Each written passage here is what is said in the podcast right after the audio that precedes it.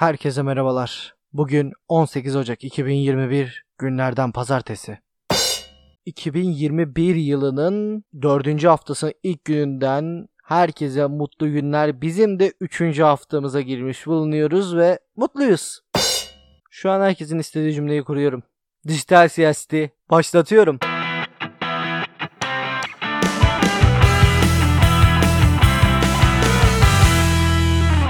Günün ilk gündemi. Hatta dünyanın gündemi de diyebiliriz. Dünya yıldızı Mesut Özil Fenerbahçe'ye transfer oldu. Evet, Mesut Özil gibi kaliteli bir futbolcunun ligimizde oynaması gerçekten Türk futbolu adına büyük bir kazanım. Bir Galatasaraylı olarak böyle bir transfer için Fenerbahçe kulübünü cani gönülden kutluyorum. Ben burada başka bir boyuta ve Mesut Özil'i de takdir edeceğim bir konuya geçmek istiyorum. Birçoğumuzun bildiği gibi Sayın Özil Doğu Türkistan mezalim ile ilgili bir paylaşım yapmış ve dünyaya çok güzel bir mesaj vermişti. Çin'den sansür yemesine rağmen bu hareketi insani gönüllerde huzur ve dua ile karşılanmıştı.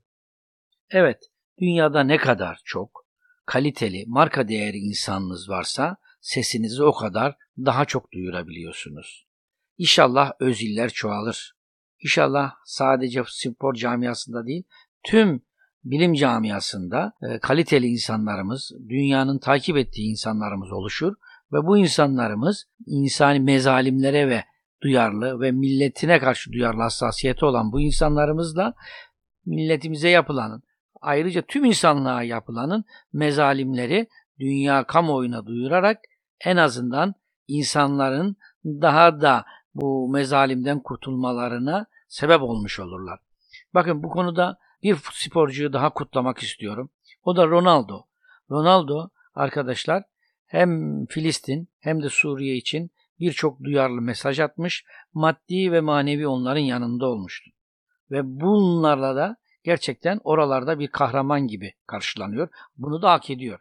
Onun için dünyadaki tüm e, marka değeri insanların ne kadar duyarlılığı artarsa mezalimlere karşı dünya o kadar daha yaşanılır bir hale gelir. Onun için de diyorum ki kendi açımızdan da baktığımızda Doğu Türkistan'daki gelişmeleri, Doğu Türkistan'daki Uygurlara yapılan mezalimleri daha iyi anlatabilirsek, daha iyi duyurabilirsek bu dünyadaki bazı gerçekten takip edilen insanlara bunlar bu bilgileri doğru ulaştırabilirsek, onları ikna edebilirsek, onların bir mesajlarıyla, bir çağrılarıyla birçok insan bizi daha da iyi duyacaktır. Onun için ben gerçekten tekraren söylüyorum, böyle duyarlı insanlara dünyanın ihtiyacı var.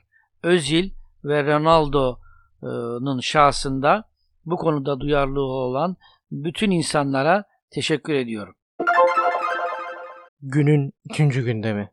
Hakkari 8 yaşındaki Yusuf Eymen, Kanada'da 2557 öğrencinin katıldığı uluslararası Carvio matematik yarışmasında tüm soruları doğru yanıtlayıp şampiyon oldu. Ayrıca Hakkari 8 yaşındaki Yusuf Eymen'in Osmaniye Kadirlili olduğu ortaya çıktı. Evet, Yusuf Eymen kardeşimizi canı gönülden kutluyorum. Gerçekten ihtiyacımız oluyor böyle güzel haberlere. Bu güzel haberi çocuğumuz bize verdi. Bu müjde için ona teşekkür ediyorum. Hakkari'de görev yapan Kadirli hemşerimiz bir ailenin çocuğu olan Yusuf Eymen'e oradaki okulu öğretmeni, okuldaki öğretmeni ve okulunun desteği için onlara da ayrıca teşekkür ediyorum. Gerçekten böyle bir ortamı, böyle bir güzel haberi duymak beni ziyadesiyle memnun etti. Hem Hakkari'de hem hemşerim olması, ee, ayrıca ilk mecbur hizmet görev yerim olan Hakkari'de eğitim gördüğü sırada bu başarıyı yakalamasına da çok sevindim. Hakkari benim için de bir ayrıcalıklıdır. Memleketimden sonra e, Hakkari benim mecbur hizmetim yani ilk doktorluğumu yaptığım yerdir. İki yıl orada yaşadım. Oradaki güzel insanları tanıdım, güzel yerleri tanıdım zorlu şartlar ortamında yaşananları gördüm. Ekmeğini yedim, suyunu içtim dediğim gibi. Gerçekten e, Hakkari'de çok güzel anılarım oldu. Bu vesileyle Hakkari ve Kadirli'ye e, kucak dolusu sevgi ve selamlarımı yolluyorum.